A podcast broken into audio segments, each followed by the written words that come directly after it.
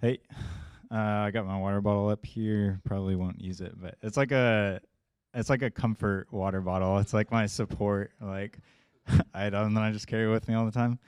Um, thanks guys for reading and Caleb for praying. I really appreciate that because it is just about that we're all just here and just hoping that, and we're like praying and not just hoping, but with an expectation that God is going to speak to us individually, whatever it is that He wants to speak to our hearts. And so I just really appreciated that prayer. Um, so if I probably know a lot of the people in here, most people, but if you don't know me, my name's Ian. Um, Nick kind of introduced me a little bit earlier. Uh, I'm I'm really honored to be up here again. So this is the third time I've been up here. We're working through the Psalms of Ascent. So if you're kind of new, this is a little bit of a is like a disruption of the normal rhythm that we do. So the first Sunday of every month, we're going through the Psalms of Ascent. And there are 15 of them, and this is the 13th because there's two after this. So we're almost done. We're like getting through it. We've been going through them for over a year now. So it, it's been a while. Um, and so this is the that's just a little background. This is the third one that I've done, and this is actually it's the longest one so we were me and like some of the guys that do these we were kind of joking that like some of them are a lot shorter and so it's like it's harder to figure out what you want to talk about and it's harder to like get a whole sermon out of them um, but this one it's pretty long but uh, for some reason it was the hardest one for me to figure out what i wanted to say and what i felt like god would speak to me through it, it well it was the hardest for two reasons because at first i looked at it and i was just like oh i have no idea what i'm going to say like i just don't know and then the second part was that once I started praying about it and thinking about it a little bit, I really felt like God was impressing something on me. But what it was was pretty challenging and just pretty hard. And so for that reason, it was also it, has been a difficult like few weeks working up to this and like being challenged by certain things. And I feel like God has really been speaking to me through it. And so I've been really grateful for that. And um, lucky you guys, I'm here to hopefully like bring that here and challenge you guys in the same way. And so hopefully that's helpful. Hopefully, yeah, Joanne's excited. Um, yeah, hopefully, hopefully it'll be good. And just like Kayla was saying, that it would speak to you guys. And I know already it's been really helpful for me just to look at what God has been saying through this passage. Um, so I'm not going to go through and read all of it again, but because it's pretty long, like I said, but the as I was reading this, kind of, and I was praying about it, the thing that stuck out to me in this is there's kind of a lot of stuff, a, a, few different sections, and they seem a little bit random. And I'm just kind of a heads up. I'm not just going to go straight through, so I'm not going to explain everything that's going on here. What stuck out to me was that this is a psalm of promises. So there's two big promises here. The first one is from David, and then the second one is from God. And so we'll kind of look at those subsequently. And the first promise is in verses 2 through 5. Um, David kind of vowing and speaking out, making this oath that he's going to build a house for the Lord. So that is the temple. That is God's temple, right? Um, I'm just going to read that real quick. He says, Remember, O Lord, in David's favor, all the hardships he endured. This is from the ESV. How he swore to the Lord and vowed to the mighty one of Jacob, I will not enter my house or get into my bed. I will not give sleep to my eyes or slumber to my eyelids until, until I find a place for the Lord, a dwelling place for the mighty one of Jacob. So he's saying, he's basically saying, like, I mean, he's, he's, you know, it's kind of hyperbole, but he's making these oaths and he's saying, like, I'm not going to sleep until I do this thing. So he's very, pretty serious about doing it, right? And one of the cool things about the Psalms is that we're able to get different perspectives on the Psalms, like because we have these other parts of the Bibles where it talks about either the same things that it's talking about in the Psalm, or if uh, David wrote the Psalm, which he wrote a lot of them, then we can go back and look at different parts of his life and see what was going on while he was writing that. So it's kind of cool. We can cross reference it a little bit here. Um, and this one, David didn't actually write the psalm, or at least it doesn't say he did, but he does get a, a shout out here. So he's he's a very very popular guy, David, uh, especially in the Psalms. Um, but so if you go into Second Samuel seven and First Chronicles twenty two, um, those they kind of tell a little bit more of the story, and I'm not going to read a bunch of those, but just to kind of summarize in Second Samuel, uh, Second Samuel seven. So David kind of has this idea, and he says like, "Well, I I live in this palace, right?" And God, we because they've been moving through um, they've been kind of moving through the desert and he says like God has just been in this in this tent. Like, how is it that I live in this palace? God's in this tent. I'm gonna build him a temple, right? And Nathan is the kind of prominent prophet at the time. So he goes and he says that to Nathan, and Nathan is like, great, like kind of does the like two thumbs up, like Shaun the Sheep thing of like, you know, great, that's good, good to go. Um, but then actually that same night, then God comes to Nathan and he says, Actually, I don't want David to be doing that. And it doesn't really necessarily seem like God is chastising the intention here, like he's saying David would necessarily wrong. But he's kind of just saying like this it's not the right time. Like this is you're not the person to do this. You you aren't who I've planned to do this, right? But then after that, he actually goes on and he says, so God says to Nathan, and not only is David not going to build my house, he's not going to build my temple, but actually I'm going to build David a house. And then not only that, but that he's going to raise up David's offspring and that his kingdom will be established forever. So he's kind of going, it kind of gets flipped where like David is kind of saying, like, well, actually, here, let me, and, and this points back to the Psalm. So let me just go ahead and read this too. So, like I said, it's kind of cool. You can see it in different books of the Bible, but then you can bring it back into the Psalm as well. So, and this is that second promise that I was talking about in the Psalm. This is verses 11 and 12. Um, and it says, The Lord swore to David a sure oath from which he will not turn back. One of the sons of your body I will set on your throne. If your sons keep my covenant and my testimonies that I shall teach them, their sons also forever shall sit on your throne, right? So we get that same, that like kind of turnaround of him saying, like, actually, you're not going to do this, but this is what I'm going to do for you. And it's even bigger. It's like the house, and it's also going to be this reign that's going to be set up for forever. And I'm sure David didn't know what that was going to look like, right? Like, I'm sure he didn't know what that meant but we do. I mean, we know that that was Jesus, and it talks about that a little bit in the in the Psalm too, and we'll come back to that. But so this is kind of where I started thinking about it, and I was just like, okay, so we have these two promises, and it's interesting because we say, you know, David comes and says like, okay, God, this is what I'm going to do for you. Like, this is a good thing. I want to honor you. This is what I'm going to do.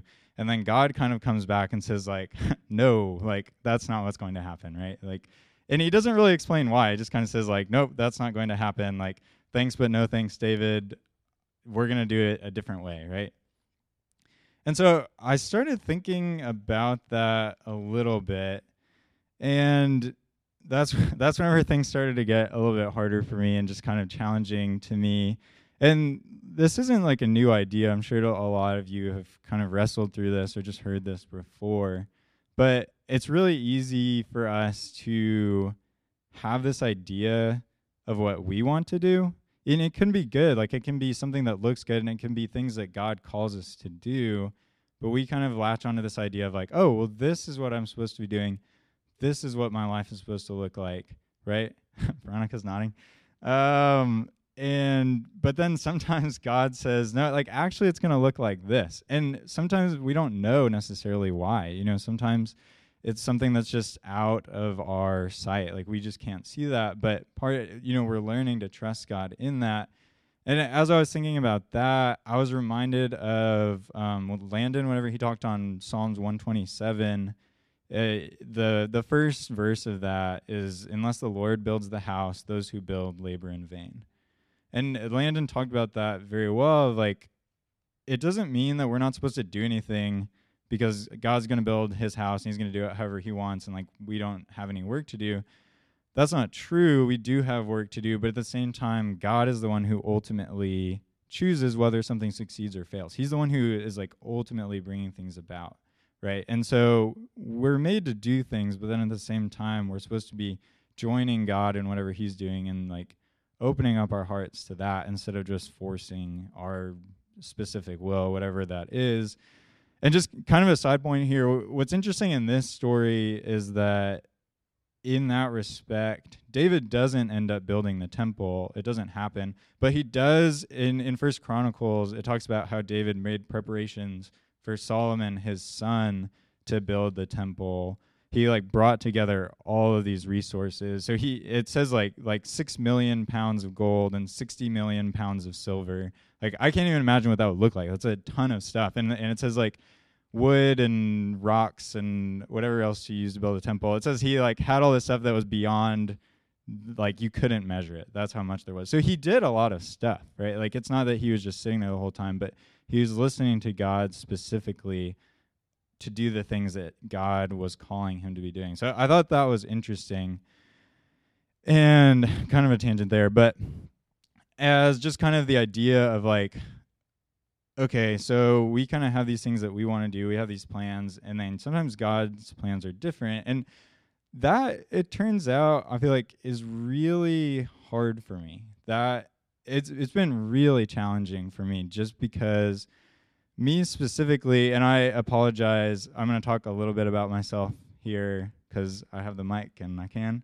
Uh, but more so hopefully that it's actually helpful. Hopefully I I'm using it myself as kind of a bad example here so that hopefully you know you guys can either relate to that or just be or you just be like oh that's bad i don't want to be like that um, which is totally fine too but it, it really it stuck with me and it was like i'm gonna have to keep rolling these up apparently the whole time.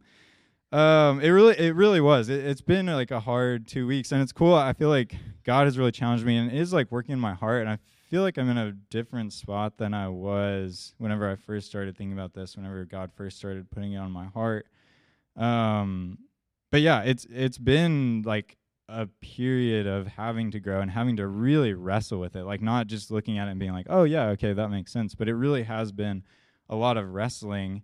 And so I kind of want to just give an example of what that looked like in my life, just to make it a little bit less theoretical and a little bit more practical, like a little bit more concrete of what that can look like in in real life. So for me specifically, like I'm not a planner. I'm like actually really bad at planning. I've realized over the past few years. I especially long term planning. I just am not good at it. I'm just focused on kind of whatever is in front of me. And so for me growing up, I was like, well, okay, I, I want to go to school. I like school. I have kind of that sort of mind. I know I want to do some sort of like engineering type stuff and just get a job and I'll just work it and like that'll be great. And that that was literally like all, the only plans that I had pretty much growing up. And it's very loose, but that kind of worked out. God really blessed me in those ways of like I really enjoy my job or like I mostly enjoy my job, you know. Sometimes sometimes not, but most of the time. Um but kind of in that there was this assumption that like by the time and there wasn't like again, I wasn't planning this. There wasn't like a timeline, but kind of like by the time I saw myself getting older, so like 30 ish, right? Which I'm about to turn 30 in March. It's like I kind of assumed I'd probably be married by then, probably have kids. Like just kind of in the back of my head, I was like, yeah, like that will happen somewhere along the way. And that has not happened. Like that, I do not, I'm not married and I do not have kids. Neither of those things are true. And you can speculate, and I will let you do that on your own time. If you so choose, I'm not going to do that here, but a lot of people have, trust me.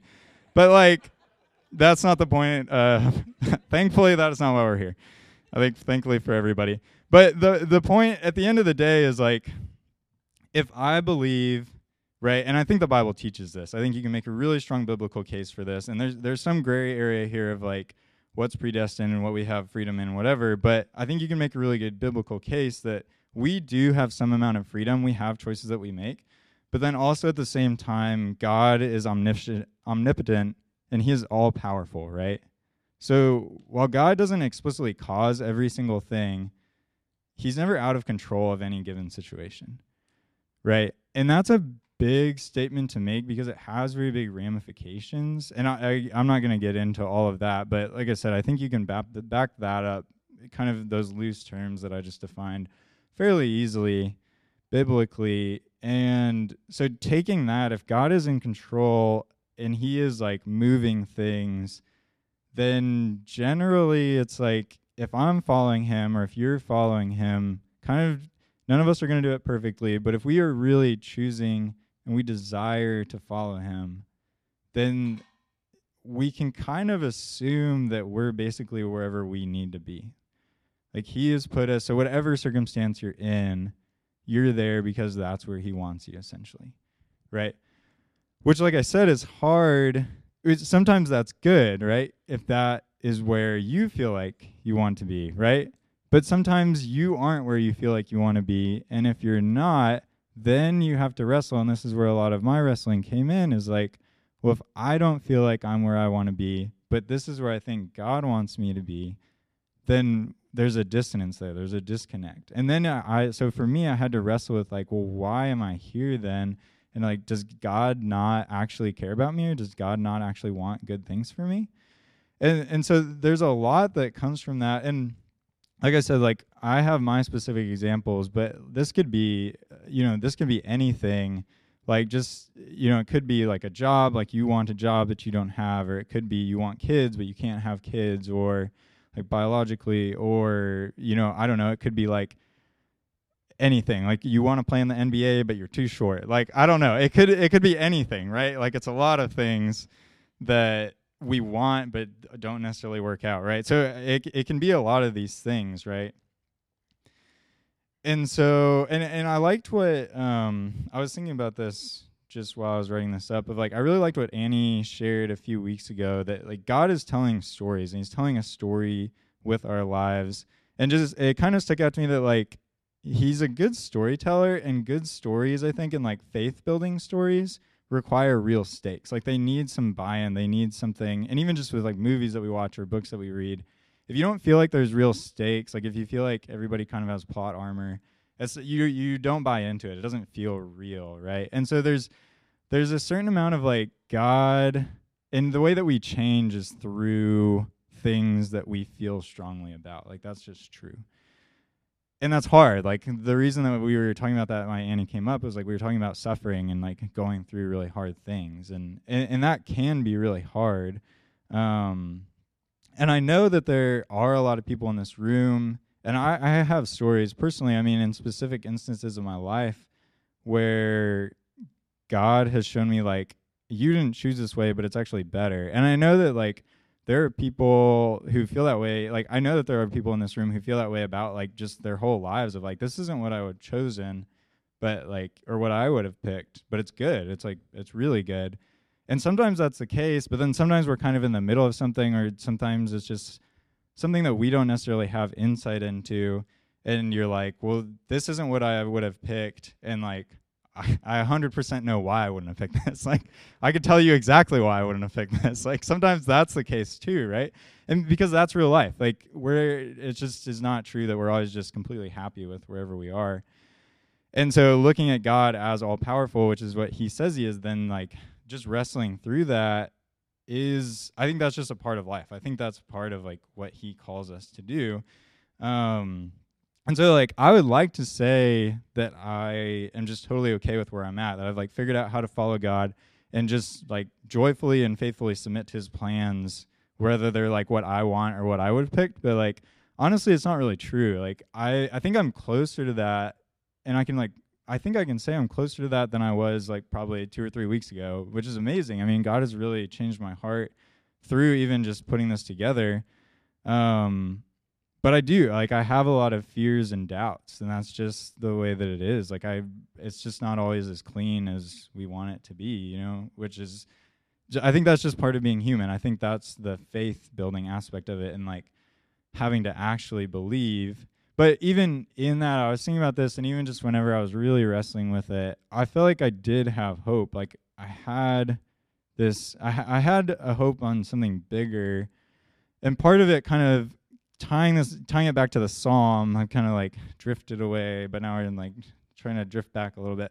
Coming back to the psalm like my hope is based on that he chooses us right? Not on that we choose him. And in, in that verse 13 it says and this was the first verse that really stuck out to me as i was reading this it says for the lord has chosen zion he has desired it for his dwelling place and it's not that we choose him or we say like oh, I'm good enough, or you know, God, you're right. Uh, like you seem like the best way. Like I'll choose you. Like like I said, there is some aspect of like choice, freedom, whatever. That's it's a gray area. It's hard to nail that down, but this says, and biblically, it's like God chooses us and that's that's a really big thing is that like we're not the ones choosing him but he's the one that's choosing us and that was part of where I had this hope where it's like, okay, well, even if I'm wrestling through this stuff, and even if I feel really like it's hard or I like feel bad about it, I can rest and hope and trust that like He has chosen me and He's bigger. He is all powerful and He's good and He knows what He's doing. So even in those hard things, and I was reminded of um, while I was thinking about that. I don't know if everybody's read Perelandra. It's a C.S. Lewis book. Yeah, I got one over there. Um, I had to get like my C.S. Lewis reference in here. Just I think I'm like legally obligated to do that actually. Um, I'm just kidding. That's not true. Uh, but there, it's one of my favorite books actually. I, I haven't read it in a while, but I really liked it whenever I did read it. And I'm not gonna recite the whole plot to you, but there two characters are talking and they're kind of talking about experiences and like maybe the experience or the circumstance that God gives is actually better than the one that we wish to have. And that idea has kind of always stuck with me. And but kind of at, like as they're talking about that, they talk about how if we have kind of an expected thing that we want and then we get something else, like one joy is expected but another is given is the way he says it. And that this requires a sort of setting aside.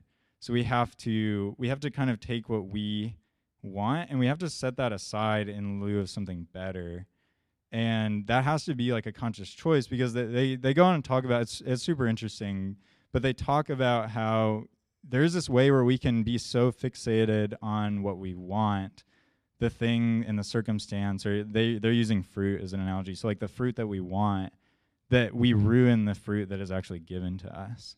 And that it's always stuck out to me. It's always like just been really impactful that we have that choice to either hold on to these things or just say like my life is nothing if i don't have this thing versus just letting go of that and just being happy with whatever it is whatever fruit god gives us whenever he chooses to give us. And not only that but like believing that what he gives us is better and like knowing that it, it, like he knows better than we do which is hard to believe sometimes. Um and i do i want to come back to this a little bit just because i, I kind of talked about this and i know this can kind of stick in people's heads sometimes of like talking about lord the lord choosing zion or like god choosing us and if you're worried about that because I, I know at a certain point in my life, if I heard somebody say something like that from a pulpit, like what if, if this is technically a pulpit, um, then I would be like, oh shoot, like okay, God chooses people, sure, but like, what if He didn't choose me? What if I'm not one of those? And I, I think like biblically, you can make the argument, or you, uh, it just the way that it talks about it is essentially if you want to follow God and you are like actually motivated to follow God, I would just say that he I think he has chosen you. There's nowhere in the Bible where somebody genuinely wants to follow God and he turns them away. That's just it just doesn't happen. And so I just kind of wanted to put that in there of like don't get hung up on the like did God choose me part. Like if you want to follow him then I I personally believe that he has chosen you. You're part of that. Um so that's kind of a another little tangent. But okay, so I kind of want to recap here a little bit because I know I'm like talking fast and I just have a lot to say and hopefully it's it's not too long, but um, I don't want to lose people. So kind of to recap, we have this psalm, we have two promises in that psalm, right? One from a man, one from God. And kind of from that we have this pulling that into more abstract. We have like our plans and then we have God's plans, right? And sometimes they don't match up, and that's hard. And so th- that's kind of the idea that we're looking at here, and that I felt really challenged by in the last couple of weeks. And part of what was so interesting to me about this was just the belief aspect of it. Because if I really believe that God, if God is good and He is all powerful, and He has chosen me, then like, then what do I have to worry about, right? Like, if that's true, like if your parent or whatever is taking care of you and you know that they have the power to do that and you know that they care about you, then you really don't have anything to worry about, right? But the part of that is that has to be true, okay? But also you have to believe that that's true because for it to affect your life, you have to actually believe that true. So that is true. So like if God is good and he's all powerful and he's working things together, if we don't believe that, that's not going, we're not going to live our lives like that. We're not going to live our lives in a way that's trusting Him.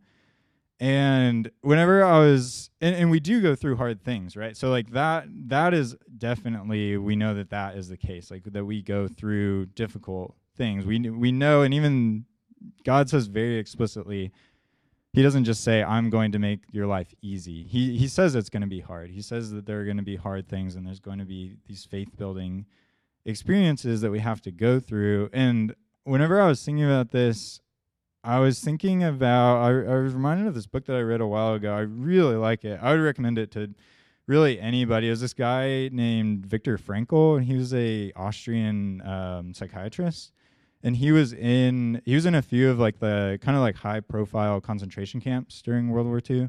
So like probably ones that you would have heard of. Like I think he was in Auschwitz for a while, and I can't remember the other ones, but it's ones that probably all of us have heard of. And he wrote after that he wrote this book called Man's Search for Meaning, which is it's amazing. It's it's really really interesting. Um, but he's talking about how people can survive, like how prisoners can survive in those circumstances that really were i mean like people were just dying every day. Like literally just every single day people were, di- were dying. And really in like push to the limits of what humans can endure. And he was looking and could, because he was a, a psychiatrist and kind of the way that he was surviving was he would try to detach himself from that and look at like well how like why is this person surviving but not this person? And whenever he was thinking about that he had this idea that it's really about like the motivations of why people want to survive and those kind of that's kind of what determines whether those people were surviving or not. And he has this quote from nietzsche um, which is i'm going to read it a couple times because it's like uh, it's kind of i don't know just the way that's worded i think is interesting but it, it's kind of hard to wrap your head around. But nietzsche says he who has a why to live for can bear with almost any how right? So he who has a why to live for can bear with almost any how. So essentially, like if you have a reason to suffer, if you have a reason to live, you have a really strong goal, then you can you can really push through almost anything, is what he's saying.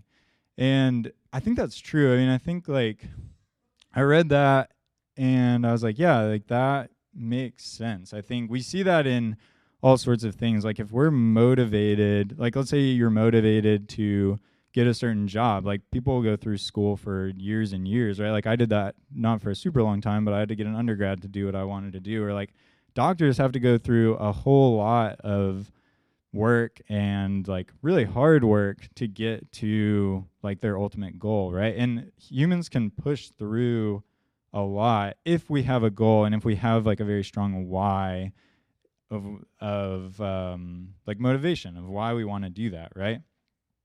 So then I was thinking about that, and it's like, why? Like, what does that look like then? Like, kind of with God, we all know because if I said like, well, why do you follow God? Like, we all kind of give an answer, right? But then we also none of us do it perfectly, and we all have areas where we don't believe fully, and so it's like, what does that actually look like practically? Like, we could all just say we need to believe God more, or I need to believe God better, or something like that, right? But at the end of the day, that's not super helpful because it's just not very practical and it's not very descriptive.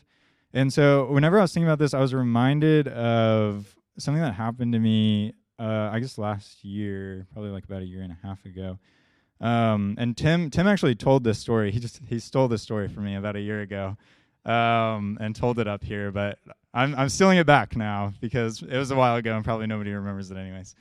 Um, but so I'm driving. I was driving in um, South Dakota. I was on this big road trip with a friend. I convinced one of my friends to go out there with me. And I don't know if you've ever been out to South Dakota. It, it's pretty far away, and there's like the east side of the state. There's like nothing out there. Like it's it's like driving from here to El Paso, except for almost less. There's it feels it's so desolate. There's nothing out there. And so we're driving, and me and my friend are talking whenever we're listening to music. And like as we're kind of talking, I'm looking at the fuel gauge, and I'm like, oh shoot! Like I kind of see it drifting towards empty, and I'm like, oh dang it! I don't, I don't know if there's a town coming up. And I think, I think that's relatable, right? Like I feel like we've all kind of been there. Like I, I want you to like tap into that feeling of like you're you're like like because I'm sitting there, I'm talking to him, and I don't want to. I'm like kind of trying to play it cool because I don't want to be like, oh, we're running out of gas, like because I kind of dragged him out there, so I don't want him to be freaked out about it, but I also don't want to run out of gas, and so I'm like listening to him, but I'm also kind of distracted because I'm thinking about you know I'm like, okay, if we did run out of gas, like what would we do, and trying to figure all that out and everything. And like, so I'm getting pretty nervous, right? Because I'm like, oh, shoot. And I have that kind of like, this is where I want you to kind of join in me with this of like, I have that sinking feeling in my stomach of just like, oh, I've made a huge mistake. Like this is, this is. I know Charles knows what I'm thinking. um, we were talking about that a while ago, running out of gas. But you have that like sinking in your stomach. it's like I've made a huge mistake. This is this is bad. But then, so all of a sudden, like I'm feeling that, I'm feeling that anxiety, that nervousness, and then all of a sudden, I'm driving, and then like we come up over a hill, and there's a billboard there, right? And it says whatever, like gas, like 10 miles or whatever. There's to be a gas station. And as soon as I saw that, I like viscerally relaxed. Like everything, in, I like emotionally, mentally, like everything. I was just like, oh, okay. Like physically, I didn't feel what that anxiety anymore. I was just like, oh, okay, there's going to be a gas station. I know I have enough gas to make it 10 miles. I'm good. Like, and, and literally, it was, it just took like that instant of me seeing that sign. and I was like, I'm totally, totally fine now. I'm t- totally good. But it's funny because nothing actually changed about my circumstance. Like, the gas station was still at the same place. I still had the same amount of gas, but all that changed was that I got some new information and I and it just like changed the way that I saw my reality and it changed the way that I was seeing the world and it changed the way I was seeing my circumstances, right? But my circumstances didn't change at all. And so, and that's to me is like that's a picture of belief. Like that's what belief looks like. And like it has a lot of power in the way that we live, right? And as I was thinking about that, because I was driving for a long time, I had a lot of time to think about it. I was like, man, that is that's believing in God right there. Like we have these opportunities to look at the signs that God gives us. And that can be a lot of things, right? I mean, it's like that can just be straight up the Bible, like the promises that he gives us in the Bible, or that can be like through other people or even just through like prayer and worship. Like sometimes he just gives us things specifically, but that he does speak to us and he gives us those signs, right? And and I'm using signs not in like a metaphysical like spiritual sense, but but as the analogy, like like a billboard essentially. And then it's just up to us. Are we actually going to believe that? And am I going to live that way? Or am I going to continue to be anxious and continue to be like, oh, but like, because even after I saw that sign, if I'm driving I could be like, oh, well, you know, I, I know I saw that sign and I should have enough gas to make it 10 miles, but like, what if my fuel gauge is broken? Or like, what if I get there and they're out of gas? Or, you know, whatever. It's like you can always come up with stuff to be anxious about. And like those things could happen, sure. But I mean, it's like if at, at the end of the day, you kind of just need to actually believe what reality is, right? Like, because normally, whenever there's a billboard, and it says there's going to be a gas station. It's the middle of the day. It's like there's normally going to be gas there, right? And that's uh, that's I kind of want to like put that same line of thinking on God. Or it's like if we have trusted at God in God in different points of our lives, and He's come through, then that should build our faith. And like we should just continue to look at the things that He's doing, like that sign of like, oh, He says like before He's like we've either trusted in promises and He's come through, or like I've known something was going to kind of happen. Like I knew that this was the right thing to do, and so I did it, and it's worked out. And so now we can look at that, and we can look at these other things that we feel like God is calling us to do, and then just trust that, and just actually live like that, and live without that anxiety, right? And so part of that for me was just it's like reading Matthew at the end of Matthew six where it talks about, well, I'll just read it. It says, Therefore, do not be anxious, saying, What shall we eat, or what shall we drink, or what shall we wear? For the Gentiles seek after all these things, and your heavenly Father knows that you need them all. But seek first the kingdom of God and his righteousness, and all these things will be added to you. And so then it's like, because again, it's like it's easy to kind of talk about in this theoretical sense, but he's literally saying, look, like I know you have to eat things, like I know you have to wear things, I know you have to have a house, like I know you have to have somewhere to live, like I and I know you need community, you know, like I know that like you need to provide for yourself all this stuff or like somehow you need to get food on the table. But he's saying, look, like I know you need those things but if you just seek first the kingdom of God and his righteousness, all these things will be added to you. Like, I'll take care of all those things. And so that's kind of like the billboard, right? Like that's that's one if that's the sort of stuff that you're worried about or like that I'm worried about, that's the billboard. That's like the thing that he's putting up and saying like, "Okay, I already told you I'm going to take care of this. Like the gas is going to be there. Are you just are you going to believe that it's there?" And that's like that's what I was struggling with is just like, man, I don't know that I believe that God is going to take care of me, even like in this specific verse. But there's there's a ton of verses that speak to different promises that God has made, and I've seen those come true. But I sometimes it's really hard to actually trust that. And I was thinking too, so it's like that's like the billboard, or in James we just read this. It's like looking in the mirror and then just going away and immediately forgetting what you look like. Right? It's just like it's like okay, yeah, God, I know you said that, but like as soon as I am out in the real world, you know, with like, yeah, that makes sense, like in church or whatever, but like not with my job. Like my job is different. Like you can't control what happens in my job or whatever, you know, and it's, that's, but that is exactly what he's calling us to do. And that's exactly what he says he's going to take, that he is going to take care of us in is like all of those things, right? It's, it's not just like the, the church stuff or whatever, the things that seem explicitly spiritual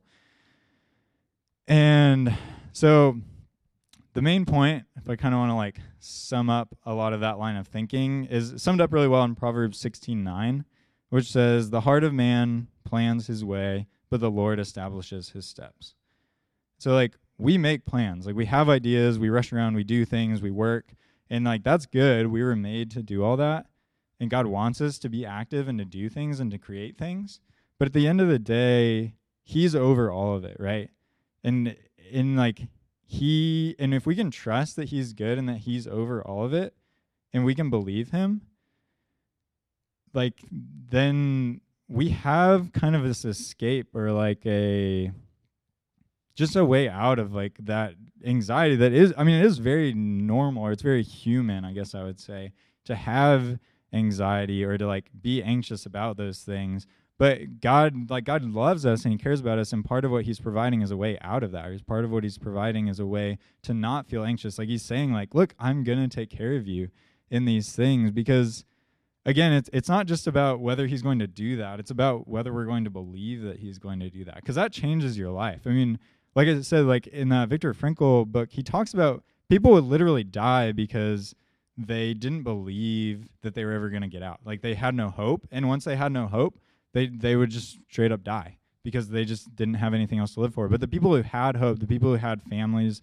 that they knew were waiting for them, they were able to survive these horrific circumstances. And so that belief, like those things change. We need to believe in things that are true, but also like those things change us, the way that we believe and what we believe in.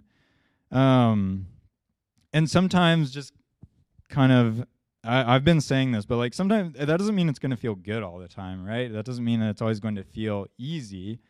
And I I know I'm getting to the end of my notes here because I just wrote there's good pain or there's bad pain, but then there's also good pain, something something exercise analogy, which is just uh, you know eh, whatever. It's like we if it's funny if we didn't have memory or like if we didn't know what we were able to do like nobody would ever work out. Like why would you because it's like oh this this hurts. Like this is bad. Like which is still kind of how i feel about it anyways but we wouldn't right? Because it just in that moment doing something hard or like lifting something that is difficult it just hurts. It's it feel it makes you feel pain and it's hard. But the reason that people do that and the reason that we work out is because we know we have this like kind of prior knowledge that we know that it's good for us, right? And so kind of the same thing with God. You can just you can apply that same of like just because circumstances are hard or things are painful doesn't necessarily mean that they're bad. It just means that like they're growing you or it can mean that they're growing you, right? And and so yeah, just like some of the promises like when he says like I know you need food and clothing, but seek first the kingdom of God and all these things will be given to you, right? Or like I just picked out a bunch of them, like blessed are the meek, right? For they will inherit the earth. That's a lot of faith there because that's where saying, well, like I'm going to be humble and I'm going to humble myself and I'm not going to proudly take the things and build up my own kingdom. But that's a lot of trust. Like you have to believe that because if he doesn't look out for you and you're being humble, then like who is going to look out for you, right? Like we're being humble and having humility is trusting that God is going to look out for you, right? Um, or whenever he says like in this world you will have trouble, but take heart, I have overcome the world, right? Just all of these things, and there's there's a ton of verses that speak to this. I just kind of pulled out a couple. But like if we actually believe those things, that's going to change us. And that's going to change the way that we live. And if we can believe those the same way that we believe billboards, it's like how much would that change our lives if we just read something in the Bible? And I, I know it's not easy. I, I personally have felt it's not easy, but it's it's interesting, right? Like if we believe those as much as we believed any road sign that we see, it's like how much would our lives change and how much less anxiety could we have or just like less anxiousness and worry could we have? You know, how much how much better would that be? And I really liked David. So in uh, this is in Second Samuel again. I really like David's response, and like David wasn't perfect. I mean, we have accounts of him not being perfect in, in very like explicit ways, and we have that with like pretty much every biblical figure, right? Which I, I'm really grateful that God gave us that, that He shows us that these are just normal people, right? But in this particular a circumstance or this particular experience, he has a really good response because he basically just like he had this plan. He was like, "I'm going to build you a temple, God," and God basically just came back and said like, "No, actually, you're not," and basically just kind of shut his like shut him down. Right? He just said like, "Actually, no, this is a good thing that you want to do, but actually, you're not going to do it." Right? And so David could kind of say like, I mean, there's a lot of things that he could come back with if he was being very prideful. He could say, "Well, like, well, why not?" Like this is a good thing. Why don't you want this to happen? Is somebody else better than me? Like, you know, there's just all sorts of things that the human heart can come up with. But in verse 18 of 2 Samuel 7, it just says like directly after David said or God says like you're not going to build my house. Actually, I'm going to do it this way. It says then King David went in and sat before the Lord and said, "Who am I, O Lord God, and what is my house that you have brought me thus far?" And I just I like really I was I really love that response. I was really challenged by it too because like first of all it's very like Job of him like it's very humbling, and I think it was and he's not saying of like oh like who am I like I don't think he's saying in this despairing sort of way. I think he's just really saying it in a humble way of like man God I can't believe that you are blessing me like this much like who am I that you would do that? And I think we can all relate to that, right? Like none of us and he was a king, right? Like he was a very powerful man on earth. I don't think anybody is a king in here, at least as far as I know. And but just like the humility there, and for me, that answer really challenged like the sense of entitlement that I realized that I had because he's just saying, I'm so thankful for what you have already given me and what you've promised to give me. And I know that there are things in my life where I could say, like, man, I'm really thankful for these things that I have and what you've given me. And I just, I, even that is so much more than I deserve, or like so much more than I could really reasonably ask for, you know. But, but a lot of times I'm not like that. And I'm looking at this other things where it's like, okay, those things are great, but like, I want this, or like, this is how I want my life to be, right? And I just I so I love that response and just the humility there. And so it kind of in closing, I want to make it clear that this isn't just a sermon of like, okay, so now you look at all the ways that you're not trusting God and feel bad about him, right? Like that's not that's not what this is supposed to be.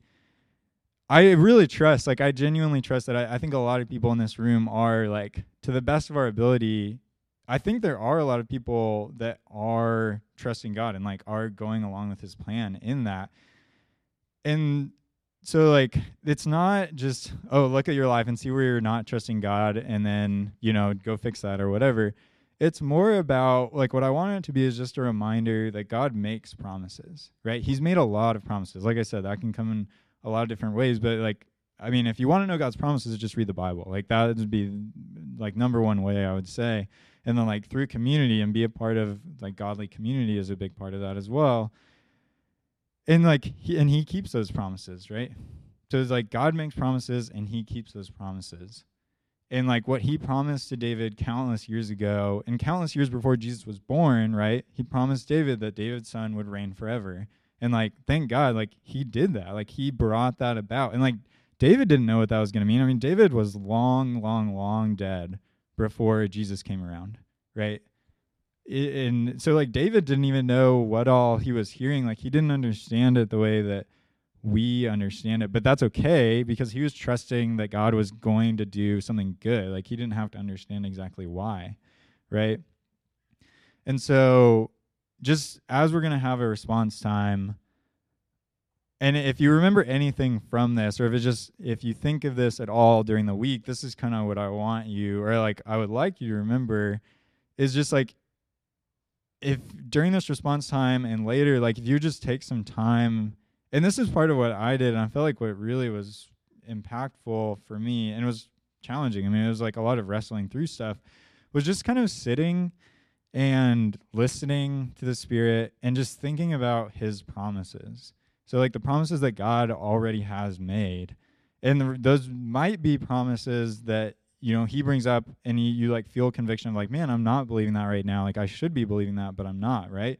But it also it could be promises that like you believe, like even just um, at the end of Matthew six, where it was talking about that, like maybe you have kind of you know just been seeking first like the kingdom of God and his righteousness and you've seen how God has provided those other things. You see how he's given you those things, right?